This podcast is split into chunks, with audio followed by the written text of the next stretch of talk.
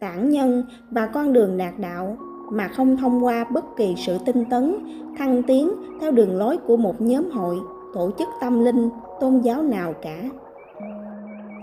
Rõ ràng, chúng ta ai cũng có thể đã nghe qua, đọc thấy ở đâu đó câu nói tự tu tự hành, tự thành Phật đạo.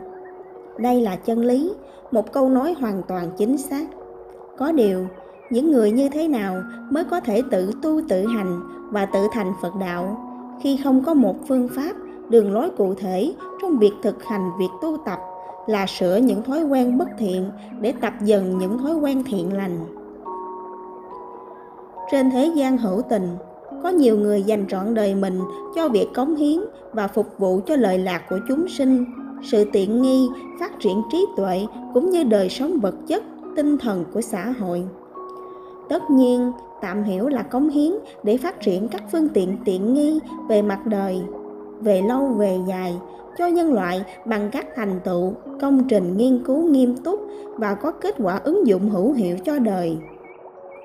Cụ thể hơn, ví dụ, các nhà khoa học đã phát minh ra dòng điện năng lượng.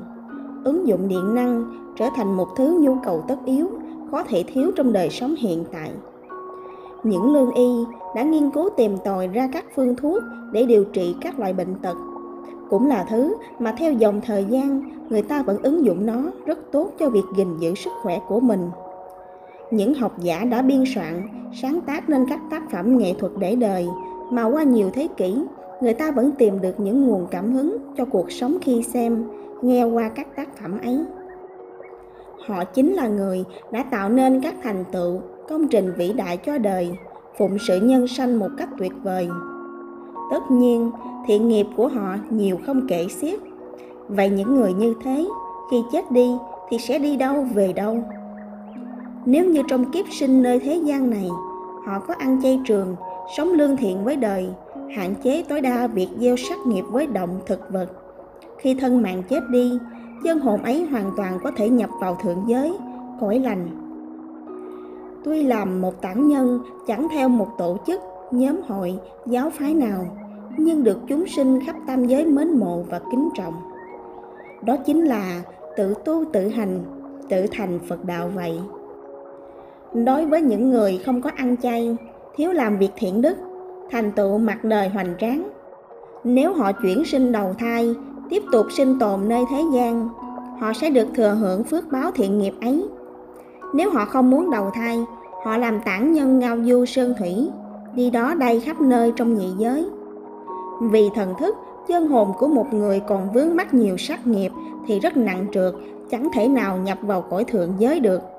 Và những người này có khả năng gặp nhiều nguy hiểm từ các tổ chức, nhóm hội cường quyền tà quái muốn tìm họ để lôi kéo, bắt họ về làm thành viên của tổ chức ấy.